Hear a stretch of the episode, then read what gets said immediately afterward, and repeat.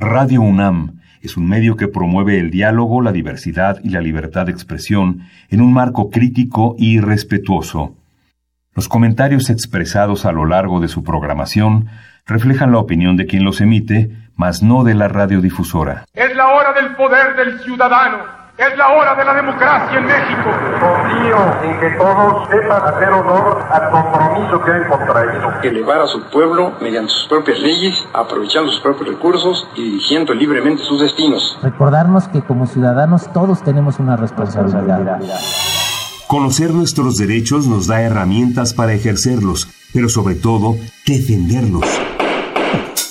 Respetar y promover la cultura de la legalidad nos lleva a una convivencia pacífica y ordenada. Analiza y discute con nosotros los temas que nos aquejan día a día.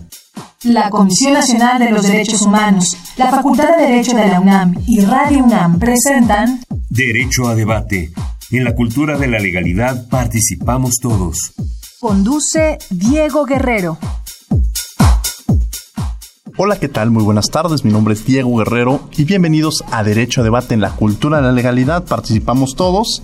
Y bueno, el día de hoy tenemos como invitada a María Fernanda Telles Girón García, quien es estudiante de décimo semestre en la Facultad de Derecho de la Universidad Nacional Autónoma de México.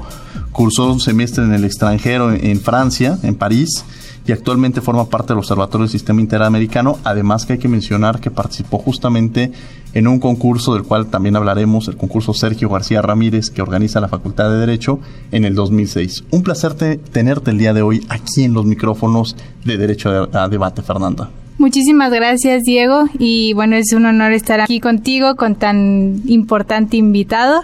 Y muchísimas gracias, Diego. Al contrario, Fernanda, antes de presentar a, nuestro invitado, me gustaría que comenzáramos a, a, vislumbrar un poco el tema de los derechos humanos. ¿Qué entendemos cuando hablamos de derechos humanos? ¿Cómo los podemos imaginar? Y tú que también has estado estudiando sobre el tema, eh, ¿qué me podrías hablar sobre el tema?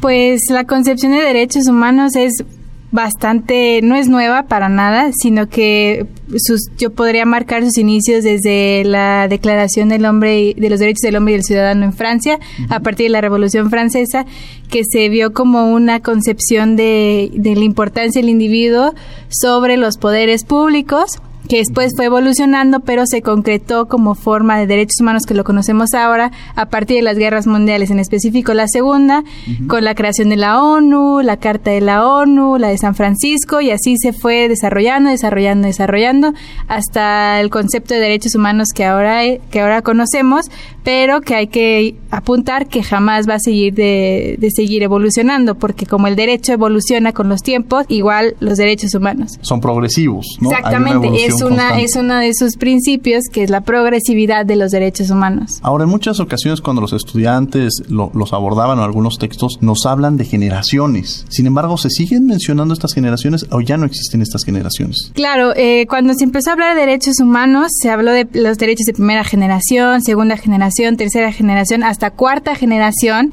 siendo que son las épocas en que cada uno de los derechos como cobró importancia, por así decirlo. Primero fueron, por supuesto, los derechos civiles y políticos. Y después hasta en la cuarta generación se decía que eran los eh, económicos, sociales y culturales y hasta unos se atrevieron a decir que eran los ambientales y de hecho los de la sexualidad. Pero ahora yo creo que está superadísimo hablar de generaciones por el mismo tema de que los derechos son progresivos, son eh, se interconectan unos con, lo, con nosotros, además de que son universales, como la propia esencia de los derechos humanos, sus principios dan como resultado que no puede haber generaciones porque cada uno es igual de importante y se relacionan entre ellos. Y ahí hablamos de la interdependencia existe en materia de derechos humanos, ¿no? Justo. Ahora, ¿son absolutos los derechos humanos? Por supuesto que hay derechos humanos que no son absolutos, porque siempre debe haber un límite. Y de hecho, las propias cortes, como la Corte Interamericana, estableció que hay límites para los derechos humanos. Por ejemplo, límite a la vida privada, que es el derecho a la vida privada, límite son los que que pues que sean contra de tu honra o tu interés o que atenten contra otros intereses mayores. Es decir, eh, que la límite de un derecho humano vendría siendo otro derecho humano de alguna manera. A grosso modo podría eh, desglosarse así. Bueno, vamos a hablar a profundidad con este tema con el invitado que presentaremos después de este corte, pero vamos a escuchar eh, algunas opiniones y referencias del invitado que nos acompaña el día de hoy y regresamos las voces universitarias.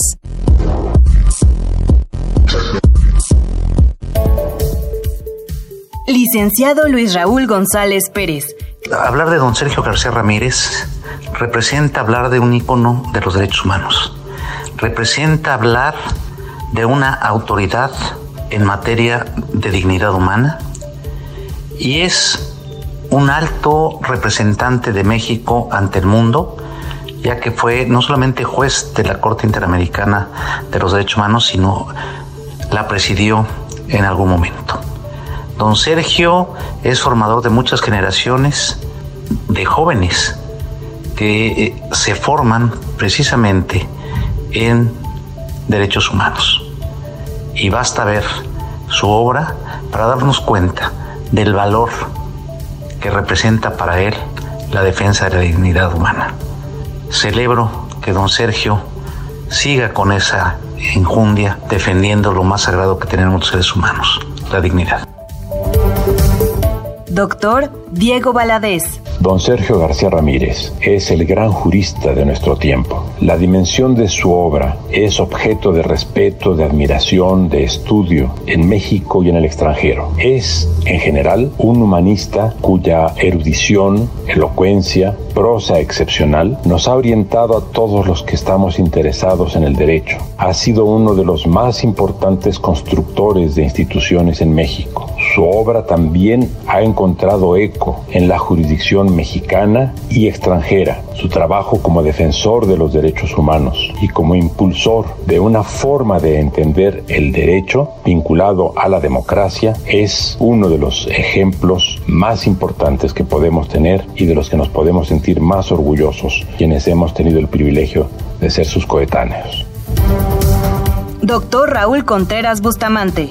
Hablar de don Sergio García Ramírez es hablar del perfil del egresado de la Facultad de Derecho de la Universidad Nacional Autónoma de México que quisiéramos tener en muchos casos, lo cual desde luego es muy difícil. Don Sergio García Ramírez es un profesor muy querido, es un investigador que tiene reconocimiento como investigador emérito en el Sistema Nacional de Investigadores, ha sido servidor público en el Poder Ejecutivo en muchos cargos de responsabilidad, ha sido juzgador porque llegó a ser juez de la Corte Interamericana de Derechos Humanos y a presidirla. Y ha sido legislador, dirigente de un partido político, en fin, todas las facetas que un abogado puede cumplir las ha desarrollado don Sergio García Ramírez. Es un orgullo de la Facultad de Derecho de la máxima casa de estudios.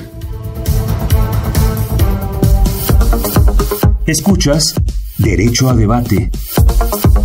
Bien, para quienes nos escuchan, ya habrán, ya saben quién es el invitado que nos acompaña. Estas son algunas opiniones referente al doctor Sergio García Ramírez. Fernanda, si puedes presentarlo, por favor. Pues el doctor Sergio García Ramírez es investigador del Instituto de Investigaciones Jurídicas de la UNAM y también es catedrático de la Facultad de Derecho de la UNAM. Además, tenemos que resaltar que fue juez y además juez presidente de la Corte Interamericana de Derechos Humanos, por lo que hablar de derechos humanos inigualablemente tenemos que hablar del doctor Sergio García Ramírez. Sin lugar a dudas, doctor, un placer tenerlo el día de hoy aquí en los micrófonos de Derecho a Debate. Muchas gracias, muchas gracias a usted, maestro Diego Guerrero, muchas gracias a María Fernanda que ha hecho mi presentación conjuntamente con usted y a quienes amablemente se están expresando sus puntos de vista en un tono muy amistoso que yo reconozco y agradezco. Es un honor, es un privilegio encontrarme en este programa. Les aprecio mucho la invitación. Al contrario, doctor, es un placer de verdad tenerlo en este programa especial con nosotros. Este es un programa que se ha enfocado precisamente a la materia de derechos humanos y la cultura de la legalidad, el fomento de la cultura de la legalidad y obligadamente teníamos que tenerlo usted como invitado y le agradecemos que esté con nosotros. Eh, quizá estamos eh, nosotros comentando el tema de los derechos humanos. ¿Cómo pudiéramos ver esta evolución que ha existido en la materia, doctor?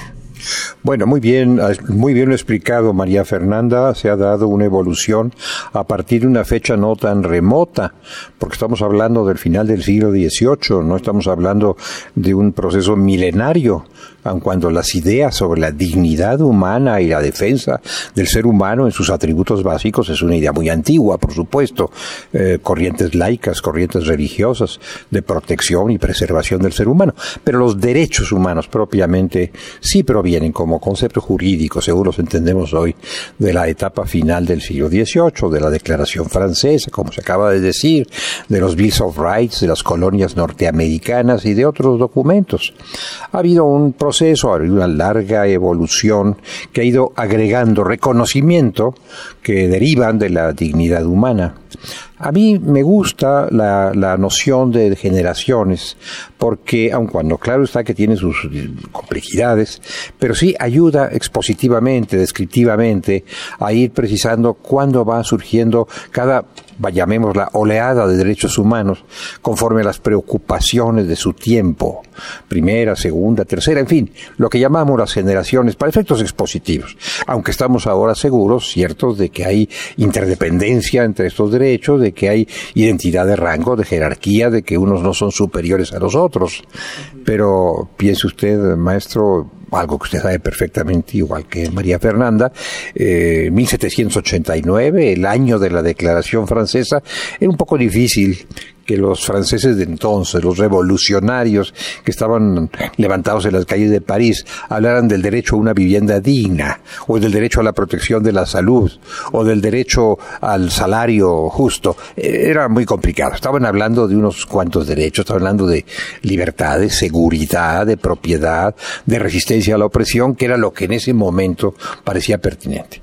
Luego vinieron otros, otros derechos, otras expresiones, también vinculadas con la dignidad del ser humano y y, llegamos nosotros con nuestra constitución de 1917, que hay que destacar y hay que exaltar porque fue una constitución transformadora, en su tiempo muy innovadora y francamente revolucionaria. Hay una herencia de las otras constituciones mexicanas, por supuesto, pero esta aportación de lo que llamamos las garantías sociales, los derechos de los trabajadores, los derechos de los campesinos, son una aportación que marca el advenimiento de una nueva generación de los derechos humanos. De entonces para acá las cosas han seguido ocurriendo con ese mismo flujo y ya no nos resulta extraño que se hable de derechos sociales, de derechos con orientación social, pero en una época sí parecía algo muy novedoso y inclusive fue muy cuestionado por algunos y resistido por otros. En fin, hemos, hemos caminado, hemos caminado y seguimos caminando y se sigue ampliando el catálogo de los derechos humanos. Yo alguna vez he hablado del estatuto del ser humano contemporáneo. Es un estatuto creciente que ha asumido, absorbido todos los derechos de la primera generación, de las generaciones posteriores y que va creciendo, sobre todo en la medida en que se modifican los textos constitucionales, en la que se amplía el conjunto de derechos y libertades previstos en tratados internacionales, convenios, pactos, en fin, acuerdos internacionales de alto rango vinculantes para los estados y se va formando lo que llamamos, usted lo conoce maestro, el bloque de constitucionalidad. Un bloque que abarca lo que está escrito en la constitución, que podemos leer fácilmente y hasta quizá memorizar, si se tiene una buena memoria, como María Fernanda que la tiene desde luego, pero ahí hay que agregar también los tratados internacionales y eso ya no es tan fácil. Eso ya no es tan fácil porque no creo que haya quien sepa cuántos son así puntualmente como para decirlos en un momento y cuáles son todos esos derechos. Pero ese gran conjunto forma el estatuto del ser humano de nuestro tiempo. ¿Qué representa la reforma del 2011 en materia de derechos humanos, hablando también de este bloque de constitucionalidad? Bueno, es una reforma de enorme trascendencia, fue una de las más importantes incorporadas en nuestra Constitución. Hay un rescate, hay un rescate allí de un antiguo paradigma eh, no es un nuevo, sino un antiguo paradigma rescatado, que es el que viene precisamente de la Revolución Francesa, de la Declaración de Derechos en los Estados Unidos de América, de nuestra Constitución de Apatzingán y de otros textos históricos del constitucionalismo mexicano, cuando se aluden ellos a que hay ciertos derechos básicos, naturales, que no se pueden reducir o suprimir, y que es función del Estado, fin del Estado, razón del Estado, la protección de esos derechos básicos del ser humano. Esto es muy importante, transitó en nuestro constitucionalismo y reapareció con distintas palabras, pero reapareció en la reforma de 2011 por una parte. Así que ahí hay el rescate de un paradigma histórico que se viene desenvolviendo y reproduciendo a lo largo de nuestra historia constitucional. Pero también hay eh, la determinación o el establecimiento, en todo caso la especificación de un nuevo paradigma que es el de la integración cabal del catálogo de los derechos humanos con el derecho internacional de los derechos humanos. La asunción constitucional de todo ese sector importantísimo de documentos con derechos humanos, admitiendo, admitiendo que esos derechos son derechos del ser humano, del ser humano bajo la jurisdicción del Estado mexicano, y que es eh, obligación, deber del Estado mexicano, ineludible, inescapable, eh, brindar la misma protección a los derechos que están explícitos en la Constitución y los que están explícitos en los tratados internacionales que pasan a formar parte de la ley suprema de la Unión, en los términos del artículo 133, pero con un rango muy elevado, no con el mismo rango de otros tratados internacionales. Claro, Fernanda. Eh, justo ahorita que está hablando de la reforma constitucional, eh, tal vez muchas y muchos tienen en su mente que eh, todo fue a raíz del expediente Varios, 912, y de la 293-2011, pero justo ahí se replantea el tema de, de qué valor tienen las decisiones de la Corte Interamericana, porque esta última es el intérprete autorizado de la Convención Americana de Derechos Humanos y los demás eh, instrumentos que derivan del sistema interamericano. Entonces, justo nos gustaría saber qué es la Corte Interamericana, pero antes de ello, como qué valor adquieren las sentencias de la Corte en nuestro sistema jurídico. Eh, María Fernanda, tu, intervención suscita distintas cuestiones. Desde luego están algunas en las preguntas que me estás haciendo. Eh, yo quisiera, mm, a, propósito de la reforma de 2011, decir que esa reforma recoge inquietudes, corrientes, tendencias que ya existían, por supuesto, en el derecho mexicano. Las, las recoge, las reasume, las reelabora. Eh, no es el producto solamente de la jurisprudencia interamericana. me parece que no sería correcto suponer que hicimos lo que hicimos en 2011 en función de ciertas sentencias que son muy importantes para nosotros, pero había toda una corriente nacional en favor de los derechos humanos que se une a esta corriente internacional que México acepta y que México inclusive promueve y patrocina y dan como conjunto un nuevo constitucionalismo a propósito de los derechos humanos. Ahora me preguntas por la Corte Interamericana. La Corte Interamericana es un tribunal supranacional. La expresión supranacional parece muy fuerte, pero yo desde luego la utilizo, pero si se quiere decir internacional, bueno, es un tribunal no nacional, pero sí el producto de las voluntades nacionales de los estados que concurren a suscribir y asumir la Comisión Americana sobre Derechos Humanos que crea este tribunal. Y México es uno de esos estados. Eh, cuando México concurre a la creación de ese tribunal junto con otros estados americanos, se establece esa instancia judicial a propósito de derechos humanos para resolver, interpretando los términos de la Convención Americana y para también resolver eh, los conflictos a propósito de derechos humanos entre un Estado y los particulares. Ahora, esas eh, sentencias de la Corte Interamericana son de obligatorio cumplimiento para los estados que se encuentran sujetos a este sistema interamericano de protección. No, no es que se imponga el sistema a los estados, no es que los estados, como a veces se dice, renuncien a su soberanía o vean mellada o mermada. No, no, no es así. Eh, los estados han desplegado su soberanía, han ejercido su soberanía y ejerciéndola han establecido un instrumento llamado Convención Americana. Eh, un particular cuando hace un contrato con otro particular no renuncia a su libertad, simplemente ejerce su libertad y el otro, su contraparte, también ejerce la suya y llegan a un acuerdo. Lo mismo pasa en plano internacional. Em, lo digo muy subrayadamente porque quiero salir al paso de la impresión que muchas gentes tienen de buena fe de que estamos renunciando, abdicando, poniendo de lado nuestra soberanía. No, la estamos ejerciendo. Si no lo quisiéramos, no firmaríamos el pacto o no ratificaríamos el pacto, o denunciaríamos el pacto para que dejara de tener valor. Así que eh, en ejercicio de la soberanía entramos, podríamos salir, ojalá que nunca ocurra, del pacto en ejercicio de nuestra soberanía y aplicando también el mismo criterio nos sentimos comprometidos con lo que dice el pacto y con lo que dice la Corte Interamericana, que es el intérprete supremo de la Convención Americana sobre Derechos Humanos. Lo dice la propia Convención. Y en el calce de ese instrumento hay muchas firmas, entre ellas la firma del Estado mexicano ejerciendo soberanía. Acudiendo rápidamente a una pregunta, cualquiera puede acudir, acudir, a la Corte Interamericana, se tienen que agotar algunas instancias. ¿Cuál es el procedimiento para quienes nos escuchan para poder, para que un caso llegue a la Corte Interamericana? Cómo no, con todo gusto. Mire, es, regla de, de los sistemas internacionales que tienen que ver con conflictos, con problemas en los que participan individuos, es regla que primero se agoten las instancias nacionales. El, el gran primer frente de protección de las personas es la instancia nacional. El compromiso básico de un Estado es proteger los derechos humanos, reconocer garantías y permitir que se ejerzan estos derechos y que se apliquen estas garantías. Así que lo primero que hay que hacer es acudir a los instrumentos internos, a las garantías internas, a las instancias domésticas. Eh, en nuestro caso diríamos, por ejemplo, para quienes nos hacen el favor de escucharnos, el juicio de amparo. El juicio de amparo es nuestro recurso jurídico jurisdiccional supremo en materia de tutela de derechos humanos.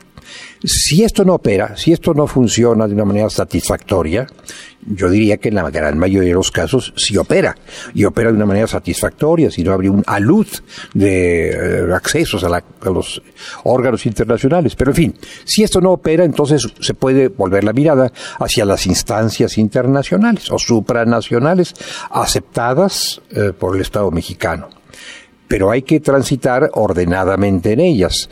Primero interviene la Comisión Interamericana de Derechos Humanos y solo después de la Comisión interviene la Corte Interamericana.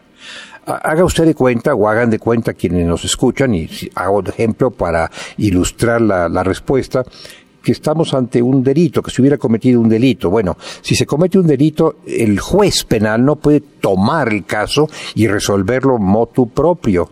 Tiene que recibir la acción penal del Ministerio Público. Se tiene que investigar el delito por parte del Ministerio Público. Es una etapa necesaria. Lo mismo pasa en el plano internacional.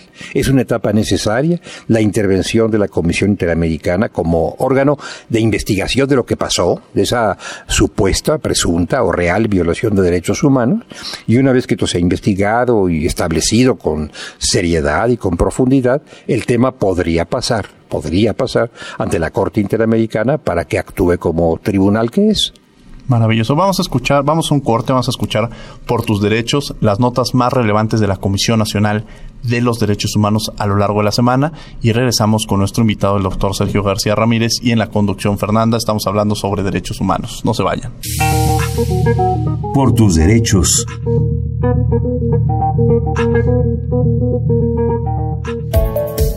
La Comisión Nacional de los Derechos Humanos hizo un llamado a los poderes ejecutivo y legislativo federales para impulsar la capacitación y enseñanza de protocolos de detección de trata de personas a tripulaciones aéreas de nuestro país. Esto para ayudar en la erradicación del delito. Los lineamientos para la instrucción sobre reconocimiento y respuesta a la trata de personas fueron presentadas en el Foro contra la Trata, celebrado en Ginebra, Suiza, en 2016, y desde entonces se ha trabajado con Aeroméxico para implementar estas medidas de detección y denuncia.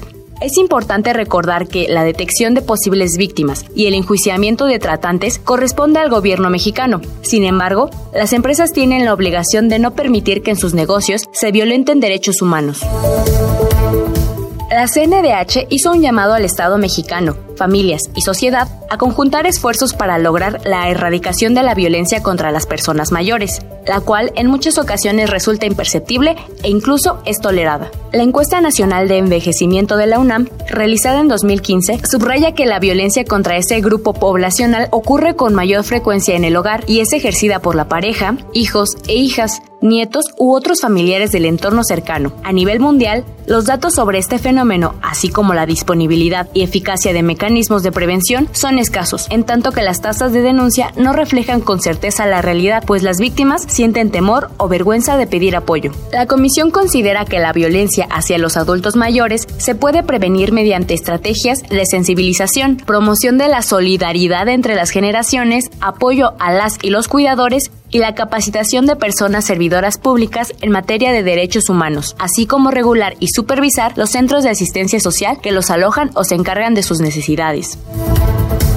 La corrupción es uno de los fenómenos que más impacto tienen en México. Por ello, la Comisión Nacional de los Derechos Humanos reconoce la gravedad de su incidencia en el país y exhorta a los poderes de gobierno para atenderla y erradicarla. Pese a contar con mecanismos jurídicos para eliminarla, la corrupción persiste en la sociedad mexicana, debilita a las instituciones encargadas de velar por las personas y fortalece la violencia, la desigualdad y la pobreza. Por esta razón, la Comisión pide que se complete el Sistema Nacional Anticorrupción y que éste opere a la brevedad de manera plena y eficaz.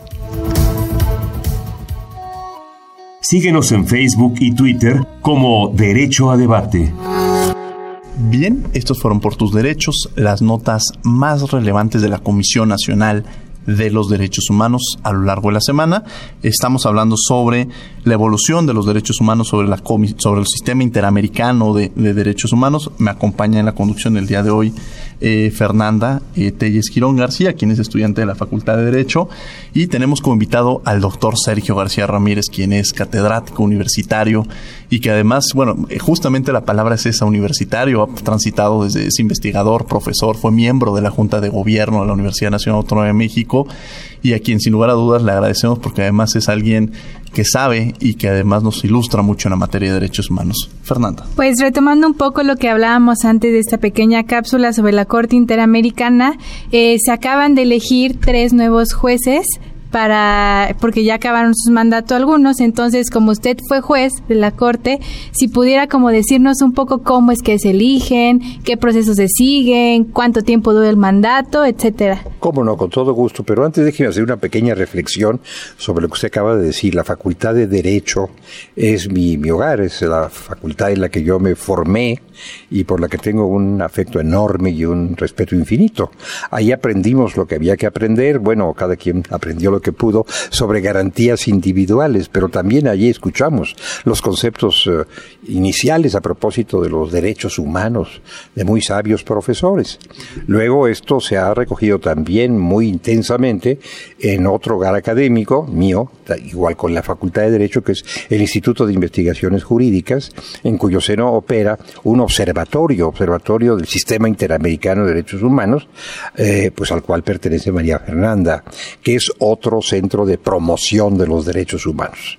Bueno, en fin, quería decir esto para identificarme con ambos organismos y además para agradecer muy cumplidamente a la facultad la invitación que me ha hecho, se lo aprecio mucho, al igual que a la Comisión Nacional de los Derechos Humanos, de cuyo Consejo Consultivo alguna vez formé parte y que es un organismo estupendo, muy esforzado, que ha cumplido con excelencia su misión histórica en condiciones que no siempre son fáciles y que en ocasiones son francamente muy desfavorables, pero ha actuado con gallardía. Ahora vamos a la integración de la Corte Interamericana. La Corte Interamericana está compuesta con, con seis jueces apenas, entonces es un organismo relativamente pequeño, no, no es un organismo magno, siete jueces, perdón, siete jueces. Bueno, a veces me recuerdo que soy presidente y pienso en los seis que tengo a la vista, no, son siete jueces, seis, el, seis y el presidente, como la Comisión Interamericana, que también tiene una composición plural de esas características, con siete comisionados, los elige la Asamblea General de la Organización de los Estados Americanos. No, no todos los miembros de la Organización de los Estados Americanos, sino la Asamblea constituida por quienes son estados partes en la Corte, en la Convención Americana de los Derechos Humanos, y, bueno, algunos han reconocido la competencia de la, de la Corte, otros no la han reconocido. En fin, hay ciertas limitaciones, no es toda la Asamblea, que serían 34 miembros, sino una Asamblea eh, integrada exclusivamente por quienes están comprometidos con la Convención y con la estructura de la, de la Corte. Los eh, electos por esa Asamblea pues entre ellos lo, han sido, por ejemplo, con enorme dignidad y prestigio, el maestro Héctor Fixamudio, fue el primer mexicano juez de la Corte, y actualmente el doctor Eduardo Ferrer Magreor, que es un mexicano, un colega del que también nos sentimos muy orgullosos, que está haciendo un papel eminente. O sea que estos dos mexicanos han abonado en favor de la excelencia de la Corte y el prestigio de México dentro de la Corte. Bueno, eh, duran seis años los eh, jueces eh, electos, los comisionados duran cuatro, los jueces electos duran seis años y puede haber una reelección. Eh, en los casos a los que ya me refería ha habido una, una reelección. eh, y no más que una reelección. O sea que alguien puede, eh, si lo reeligen, formar parte de la Corte hasta por 12 años. Esta es una experiencia estupenda, maravillosa realmente, muy enriquecedora para quien la vive y que obliga al juez a, a un estudio constante del tema, a una reflexión sostenida sobre las cuestiones de los derechos humanos, a un conocimiento amplio de las condiciones en que se vuelve América y los distintos países. Por supuesto, el juez no interviene en asuntos que conciernen el país del cual es nacional esto para bien de la Corte, para mantener el principio de objetividad, de ponderación, de distancia, como debe ser propio de un juez. Ser y parecer, ser y parecer imparcial. Entonces no intervienen los nacionales en los asuntos de su, de su Estado, pero los demás sí. A veces se ha dicho, bueno, es que debieran intervenir porque conocen mejor que nadie la situación del país del que son nacionales. Y se trata de juzgar a ese país, pues pueden aportarle a sus colegas conocimientos que sus colegas no tienen, son de otros países.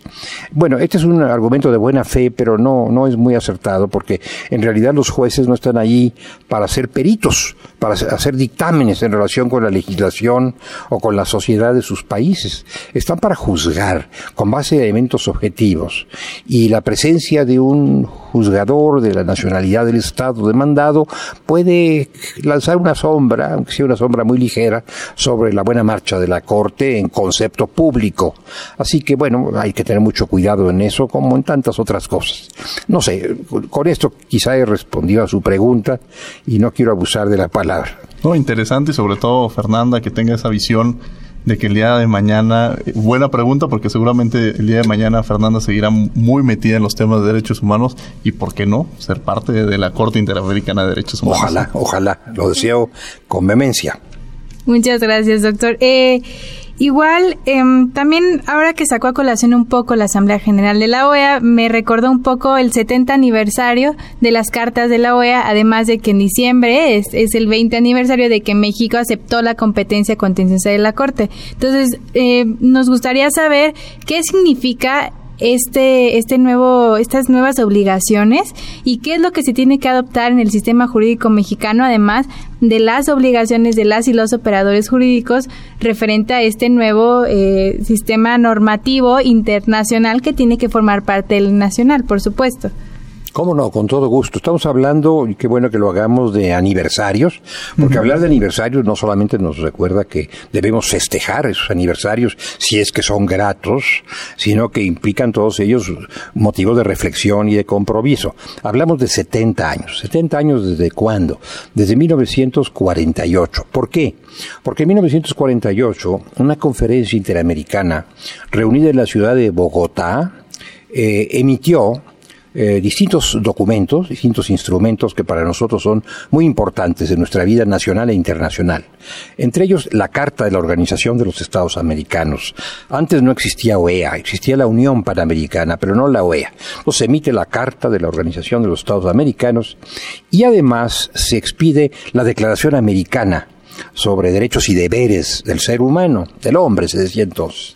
Bien, esta declaración americana es un instrumento magno y vale la pena hacer esta reflexión. Nosotros generalmente, la hemos hecho últimamente en distintos foros, por eso me permito repetirlo también, eh, nosotros acostumbramos festejar, celebrar el 10 de diciembre de cada año la Declaración Universal de los Derechos Humanos. Y es bueno que así sea, es una declaración que abarca al mundo entero, elaborada con mucho trabajo después de la Segunda Guerra Mundial y con tensiones entre bloques de países, pero finalmente ahí está. Pero no siempre hemos celebrado y este año sí lo estamos haciendo, gracias, entre otras cosas, a iniciativas plausibles de la Comisión Nacional de los Derechos Humanos. No siempre hemos celebrado el mismo aniversario de la Declaración Americana. Y la Declaración Americana sobre Derechos y Deberes del Hombre, que es varios meses anterior a la Declaración Universal, la universal es de diciembre, ya lo dije, la americana varios meses anterior, es el primer documento de su tipo en la historia de la humanidad. Por primera vez un documento con pretensión supranacional establece cuáles son los derechos y las libertades del ser humano. Esto es lo que le da grandeza a esta declaración y trascendencia. Luego lo haría también la Declaración Universal y en realidad estamos abarcados por ambas. Así se va generando un derecho internacional de los derechos humanos y voy a la mm, segunda parte de la pregunta que hace María Fernanda, que eh, comprende una serie de obligaciones a través de tratados, a través de pactos, a través de convenciones, de obligaciones soberanamente asumidas por los estados. Los estados se comprometen al asumir estas obligaciones en los términos de los tratados que las estatuyen, es lo que ha hecho México con la Convención Americana sobre Derechos Humanos. La declaración no es un tratado, pero la Convención Americana que deriva de esta declaración sí es un tratado con una eficacia vinculante indudable, inequívoca. Y después de 48, después de que esto ocurriera en 48, cuando no existía todavía un derecho interamericano de los derechos humanos, se genera en 48 inicialmente por la declaración, han venido otros tratados, otras convenciones, otros pactos internacionales, también suscritos por nuestro país y también vinculantes para nuestro país. Es decir, de observancia obligatoria, es lo que queremos decir cuando decimos vinculantes, expresión un poco pomposa, bueno, en derecho la usamos mucho, eh, sobre tortura, sobre desaparición forzada, sobre no violencia contra la mujer, sobre derechos de los discapacitados, sobre personas mayores de cierta edad, lo cual me halaga mucho porque eso me inscribe en el marco de esta Convención Protectora de Personas Mayores, que también forma parte del sistema interamericano, y, y otras. Y todo eso es obligatorio para México. No, no son eh, llamadas de atención, no son invitaciones, no son exhortaciones para que se cumplan o no se cumplan. ¿Y qué tanto se cumplen, doctor Silán? Bueno, mire usted, el tema del cumplimiento de los derechos humanos es un tema que merece una reflexión general, porque universalmente, universalmente el cumplimiento es relativo, eh, creciente, pero no absoluto, no total, no. Si no, no habría cortes, si no, no existía la Corte Europea por ejemplo, para que una Corte Europea, si en todos los estados de Europa, que son 47 del Consejo de Europa, se cumplen los derechos. Bueno, como no es así, existe una Corte Europea. Lo mismo ocurre en nuestra América. Bueno, debe haber aquí una comisión, y la hay, y una Corte para enfrentar eh, a escala internacional los casos de incumplimiento de los derechos. Yo diría que balance el cumplimiento, que es una obligación que tienen los estados y es un derecho que tenemos los individuos, ha experimentado algunos avances. Desde luego, normativamente, jurídicamente, muchos avances. En la práctica, hay numerosos y deplorables casos de incumplimiento que todos hemos lamentado. Sabemos que en la realidad existen fenómenos deplorables, inaceptables, censurables, de tortura, de invasión ilícita de los domicilios, de desaparición forzada, que es una verdadera vergüenza nacional, ¿verdad? Pero bueno, contra esos fenómenos hay que luchar y lo hacemos con recursos nacionales e internacionales. Vamos a un corte, vamos a escuchar Derecho UNAM hoy, las noticias más relevantes de la Facultad de Derecho. Regresamos a los micrófonos de Derecho de Debate en este programa especial con nuestro invitado, el doctor Sergio García Ramírez. No se vayan. Derecho UNAM hoy.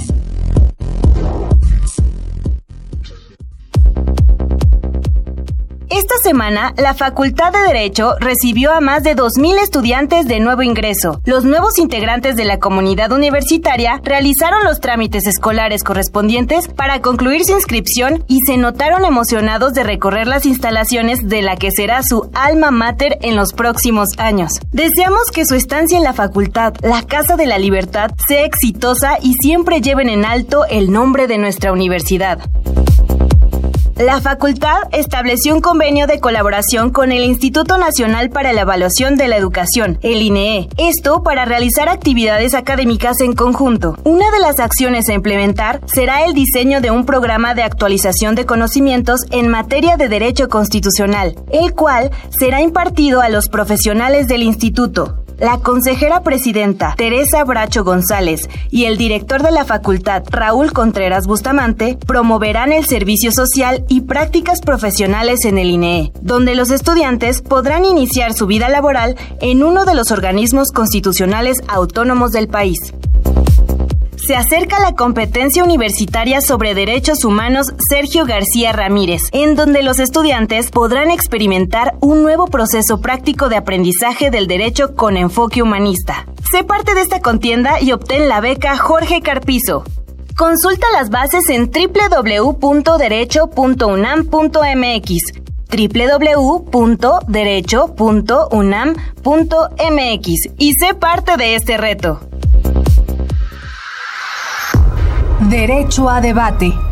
Bien, estamos de regreso en los micrófonos de Derecho a Debate. Estas fueron las noticias más relevantes de la Facultad de Derecho. El día de hoy me acompaña en los micrófonos María Fernanda Telles Girón García, estudiante de décimo semestre de la Facultad de Derecho de nuestra Universidad Nacional Autónoma de México. Tenemos como invitado el doctor Sergio García Ramírez y estamos hablando sobre un tema que obligadamente siempre tendríamos que tener invitado al doctor Sergio García Ramírez, que es el tema de los derechos humanos. Fernanda. Eh, ya que hemos ahondado un poco más en la parte como doctrinal y un poco como dura de los derechos humanos y el sistema interamericano, a mí me interesa, me interesa mucho y más por mi formación en derecho y por mi, pues por mi interés en los derechos humanos, de ¿Qué es, cuál es el papel que juegan las instituciones educativas, no solo las facultades de derecho, en cuanto eh, a los derechos humanos? Es decir, se debe de, debe de haber una visión interdisciplinaria de los derechos humanos, es decir, eh, gente que estudia ingeniería debería saber un poco los derechos humanos, o solo las ciencias sociales, porque es algo que es también un poco como en boga de que si solo las ciencias sociales o hasta qué espectro se amplía. A ver, déjame, déjame abordarlo de esta manera. Los derechos humanos son los derechos, las libertades, las facultades básicas de los seres humanos. Y los seres humanos somos todos, no solamente los integrantes de las disciplinas sociales o biológicas o, matemáticas, sino todos los seres humanos. Entonces, formarnos en el conocimiento de los derechos humanos es algo que nos atañe a todos independientemente de profesiones, de estado civil, y de lugar de residencia, de actividad laboral, nos atañe a todos. Entonces, por eso me parece que es no solamente recomendable, sino necesario. Lo que puede variar es la intensidad del conocimiento, del estudio, como es natural. Eh, pues hay quienes son especialistas en los derechos humanos, como mis queridos amigos que me hacen el favor de invitarme, y hay quienes no lo son porque han optado por otras profesiones, pero es conveniente que todos sepamos qué son los derechos humanos humanos, cuáles son nuestros derechos humanos y cómo defenderlos cómo protegernos con esos derechos humanos frente a las agresiones arbitrarias de autoridades que pudieran pretender conculcarlos. Y eso creo que no es solamente de nuestras facultades. Bueno, eh, ahora también hablamos mucho de la cultura de la legalidad. E, esa cultura de la legalidad que no tenemos en su mejor momento en la actualidad, pero que debiéramos incrementar, eh, también es una preocupación a propósito de los derechos humanos. Los derechos humanos están contenidos en instrumentos normativos y vale la pena que conozcamos esos instrumentos normativos y que mejoremos nuestra cultura de la legalidad. Es, es el factor de protección envolvente. Eh, en ocasiones la ignorancia sobre esto nos lleva a conclusiones eh, desacertadas. Las comisiones de derechos humanos han tenido que batallar mucho para acreditar el cumplimiento de los derechos humanos y enseñarle a la opinión pública, hacerle ver a la opinión pública que no existe una antinomia, una oposición, un dilema entre la seguridad pública y los derechos humanos. Lo menciono porque esto forma parte de nuestra cultura de la legalidad o de nuestra cultura de los derechos humanos. Hacer notar que derechos humanos y seguridad se pueden perfectamente conciliar y más todavía que la seguridad es un derecho humano y que por lo tanto no hay pugna entre ellos. Porque a veces algunas voces que yo desde luego calificaría como muy poco responsables dicen, bueno, si tú quieres protección de tus grandes derechos humanos, renuncia a la seguridad. O bien, si tú quieres que te garantice seguridad, olvídate de los derechos humanos y de la democracia. Mucho cuidado con esto. Y, y lo subrayo porque evitar este tipo de dilemas forma parte de nuestra formación en derechos humanos.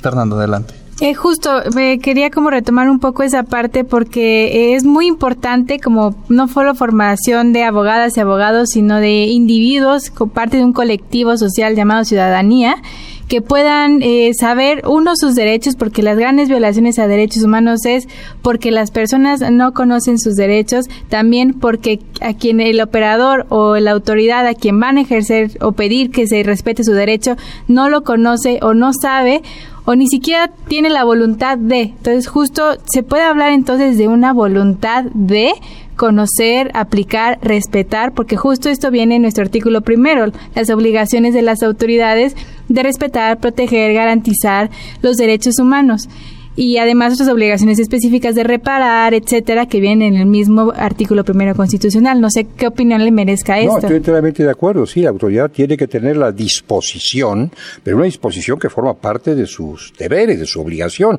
no solamente de sus aficiones o de sus deseos, de cumplir sus obligaciones en materia de derechos humanos. Y los ciudadanos debemos eh, ser constantes en la reclamación de nuestros derechos, conociendo conociendo de qué se trata. Por eso me parece que la formación en derechos humanos debe surgir en la infancia, debe surgir en las escuelas elementales. Claro, no se van a impartir ahí doctrinas o teorías sobre derechos humanos, pero sí la conciencia de que los seres humanos, desde los más jóvenes hasta los mayores, tenemos derechos, desde la cuna hasta la tumba, como se dijo. Derechos y que esos derechos este, están por encima del capricho del arbitrio de las autoridades y deben ser respetados por las autoridades y reclamados por los individuos de esto hay que decir mucho a los niños también, eh, que lo deben saber desde la infancia. Y los niños además tienen derechos frente a sus padres y frente a la sociedad, y no se diga frente al Estado. Bueno, digamos cuáles son para que sepan ellos que tienen la posibilidad de ejercerlos y de reclamarlos. Sin lugar a dudas, hay una parte, podemos cambiar las leyes, podemos construir instituciones, pero lo más, creo que lo esencial precisamente es esta, este tema de educación, ¿no? De capacitación en, la materia. Alguna vez lo hemos dicho y lo he repetido reiteradas ocasiones en este programa, que la solución a muchos de los problemas, si no es que a todos los problemas, es educación, educación y educación. Y sin lugar a, por más leyes que cambiamos, por más instituciones que fortalezcamos, si no nos cambiamos el chip en cualquier tema y si no entendemos la importancia como sociedad, si no nos reeducamos en los temas que pudiéramos abordar, sobre todo en materia de derechos humanos, pues no estamos, eh, es, es la parte sustancial que logramos hacer. ¿Qué hace falta hacer, doctor, que para esta construcción y el fortalecimiento de los derechos humanos en nuestro Maestro país? Guerrero, creo que tiene usted toda la razón y qué bueno que salga esto a colación, porque los mexicanos hemos sido desde siempre y lo seguimos siendo, y me temo que lo seguiremos siendo, muy dados a las reformas normativas, hacer cambios y más cambios y más cambios, pues en la Constitución, que está muy tocada por múltiples reformas, en las leyes secundarias, y con frecuencia nos amanecemos con la novedad de que ya tenemos más leyes, más y más y más leyes que son probablemente interesantes y relevantes e inteligentes, vamos, por sus conceptos, por intenciones, pero, pero eh, con esto no vamos a modificar totalmente el mundo como quisiéramos modificarlo. Necesitamos las leyes porque estamos en un estado de derecho y queremos tener, eh, pues, en parámetros seguros y ciertos donde aparezcan nuestros derechos y nuestras obligaciones. Pero es indispensable la educación.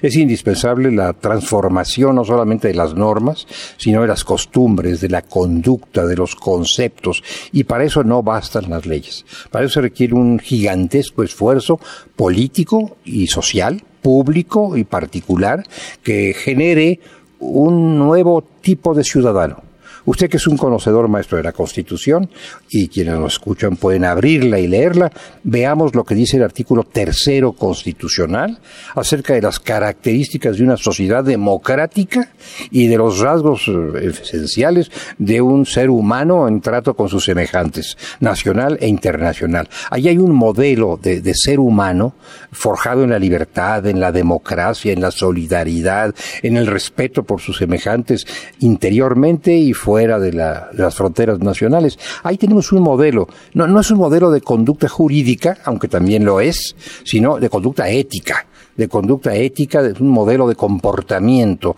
de los ciudadanos.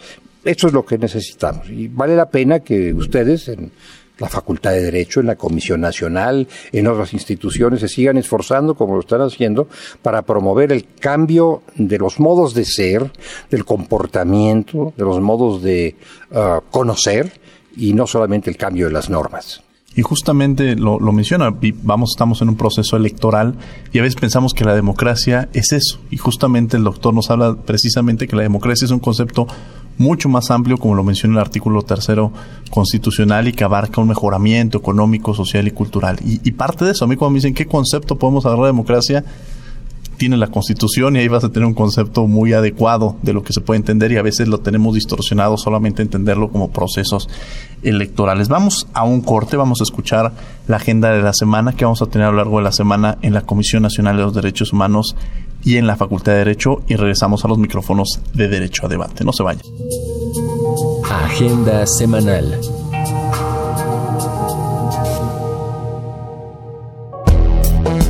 La CNDH, a través de su Centro Nacional, te invita a su cinediálogo, que esta semana trae para ti La lucha armada de las mujeres de las FARC, del director Gustavo Quintero. Al finalizar la proyección, hablemos sobre este tema con Saúl Santiago Viedo. La cita es este martes 31 de julio a las 18 horas en el auditorio del Centro Nacional de Derechos Humanos, Avenida Río Magdalena, número 108, Colonia Quizapán San Ángel. Teléfono 5481 9881. Extensión 51 10 y 52 18. Entrada gratuita.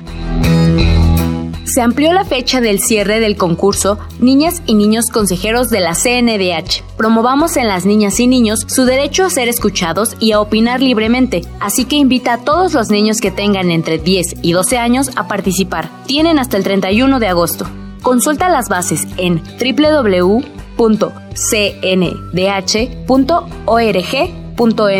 o envía un correo electrónico a asuntosdelafamilia@cndh.org.mx.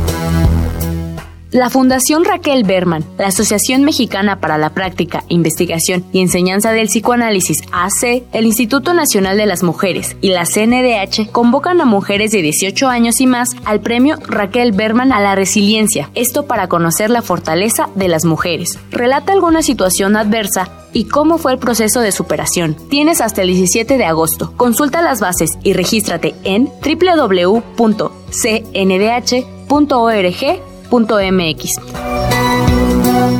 la UNAM y la Universidad de Buenos Aires te invitan al tercer Congreso Internacional de Derecho Penal, que este año abordará temas como el terrorismo, la trata de personas, nuevas formas de esclavitud y el tráfico de drogas. Sé parte de este encuentro del 8 al 10 de octubre en la Facultad de Derecho de nuestra Casa de Estudios. Más información en www.congresoubaunam.com www.congresoubaunam.com Escuchas Derecho a Debate. Conclusiones en 30. Estas van a ser las actividades que va a tener la Comisión Nacional de los Derechos Humanos y la Facultad de Derecho a lo largo de esta semana. Me acompaña el día de hoy en los micrófonos María Fernanda Tez Girón, estudiante de décimo semestre de la Facultad de Derecho. Tenemos como invitado al doctor Sergio García Ramírez y estamos hablando sobre precisamente un tema de gran relevancia sobre materia de derechos humanos que nos involucra a todos, y que, pero sin embargo hay ciertos sectores que deben ser atendidos. Fernanda. Sí, justo estábamos platicando un poco de ello, que eh, los derechos humanos son un gran parteaguas, son una herramienta prioritaria para aquellos grupos en situación de vulnerabilidad que constantemente se ven violentados sus derechos por su propia situación dentro de la sociedad. Entonces, no sé si nos puede decir qué es un grupo en situación de vulnerabilidad, algunos ejemplos, y qué utilidad son los derechos humanos para estos sectores de la sociedad. Cómo no, con todo gusto. Y es un tema de enorme importancia, de extraordinaria relevancia y me resulta muy interesante que se plantee.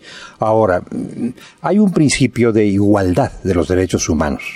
Todos los seres humanos somos iguales ante la ley, todos los seres humanos tenemos derechos principales, primordiales, fundamentales por igual. Y en esto no hay distinciones, esto está en el, el soporte, en el sustento del sistema jurídico internacional. Pero, pero hay que advertir que siendo todos iguales en cuanto a titularidad de derechos y de libertades, hay sectores de ese mundo, de ese universo, en que existen características de hecho y eventualmente de derecho que reclaman una atención especial. Entonces yo diría que el principio de igualdad se complementa con un principio no antagónico, sino complementario de especificidad. Trato específico para quienes requieren un tratamiento específico, porque de lo contrario no podrían ejercer sus derechos en plano de igualdad. ¿Y, quiénes son estos? Bueno, son quienes están colocados socialmente o por razones materiales, prácticas, en una situación de desequilibrio, de desvalimiento, de debilidad en relación con la generalidad de la sociedad. Eh, pensamos, por ejemplo, así se ha planteado en distintos documentos y en la reflexión en general, pensamos en las mujeres. Las mujeres no son una minoría, son probablemente una mayoría. Digo probablemente, en México son sin duda la mayoría. En otros países, bueno, mitad por lo menos, ¿no? Pero tradicionalmente han sido menoscabadas en sus derechos, en sus libertades. Entonces es necesario dar un enfoque de género a la tutela de los derechos humanos. Y hablamos mucho del, de la perspectiva de género, no solamente en investigaciones, sino en la tutela general eh, lo, también los indígenas. Los indígenas han sido muy maltratados, están desvalidos y a veces ha habido abusos monstruosos en relación con ellos. Es necesario volver la mirada hacia los indígenas, reconociendo que tienen los mismos derechos que todos, pero que se requiere de una atención específica para que esos derechos, iguales a los de todos, puedan ser efectivamente ejercidos. El acceso a la justicia, por ejemplo, de, de los indígenas. También podemos hablar de los, de los niños, los niños que son los, se ha dicho, los vulnerables por antonomasia. Bueno, tienen los derechos universalmente reconocidos, pero también hay derechos específicos en favor de los niños. Y, y como esos eh, conjuntos puedo mencionar otros más, los discapacitados, los miembros de grupos minoritarios, LGBTI, todos estos grupos, ahora inclusive defensores de derechos humanos y periodistas, que están en una situación de extrema vulnerabilidad por desgracia. Todos estos grupos, a los que acabo de aludir, y seguramente otros más, los pobres, la gente que tiene una carencia dramática de recursos económicos, merecen una atención específica para que puedan hacer valer sus derechos fundamentales. Entonces, estos son los individuos a los que llamamos o los grupos a los que llamamos vulnerables o en situación de vulnerabilidad que requieren un trato específico no es en menoscabo de los otros es para que puedan hacer lo mismo que los otros en el ejercicio de sus propios derechos y libertades. Sin lugar a dudas, esta plática podríamos alargarnos con el tiempo, con la experiencia que tiene el doctor Sergio García Ramírez. Desafortunadamente hemos llegado al término de nuestro programa. Agradecemos al doctor Sergio García Ramírez que ha estado con nosotros. Mil gracias, doctor, por estar con nosotros. Es un privilegio tenerlo y hablar de derechos humanos siempre nos lleva a hablar del doctor Sergio García Ramírez. Muchas gracias. Muchas gracias a ustedes por su hospitalidad tan generosa. Al contrario, muchas gracias a usted, Fernanda. Un placer haberte tenido el día de hoy aquí en los micrófonos de Derecho a Debate. Muchísimas gracias, Diego, por la invitación y yo encantadísima. Y muchísimas gracias también al doctor por tan amable plática que tuvimos y muchas gracias. ¿Alguna conclusión que te gustaría acotar de lo que hemos platicado, Fernanda? Pues como manera de conclusión me atrevería a decir que el tema de derechos humanos es, como lo ha recalcado el doctor García Ramírez, es un tema de, de atención prioritaria que jamás debe de dejarse de lado y que tiene que eh, ir a la par junto con la evolución normativa y de la sociedad porque no hay, no hay una evolución normativa, sino hay una evolución de la sociedad, porque el derecho responde a la sociedad. Entonces, me parece importantísimo seguir ahondando en el tema y seguir pues justo en esta pequeña como granito de arena que ponemos cada uno y cada uno de nosotros dentro de nuestras respectivas áreas, ya sea como operadores jurídicos o como investigadoras o investigadores. Incluso los medios de, comunicación jugamos un papel importante en la difusión de los mismos. Me quedo con eso precisamente, Fernanda, con esta evolución social que tenemos que tener y que tenemos que cambiarnos el chip y que tenemos que empezar a entender la importancia que tiene la materia de los derechos humanos. Agradecemos a la Comisión Nacional de los Derechos Humanos, a la Facultad de Derecho y a Radio UNAM. En los controles técnicos, a Juan Puget. En la asistencia, Ana Salazar, Angélica Salazar, Elena Rueda, Jocelyn Rodríguez. En las redes sociales estuvo Francisco Méndez. En la producción, Paco Ángeles. No olviden que nos escuchamos de ley todos los martes. Esto fue Derecho a Debate. Esto fue Derecho a Debate. En la cultura de la legalidad participamos todos.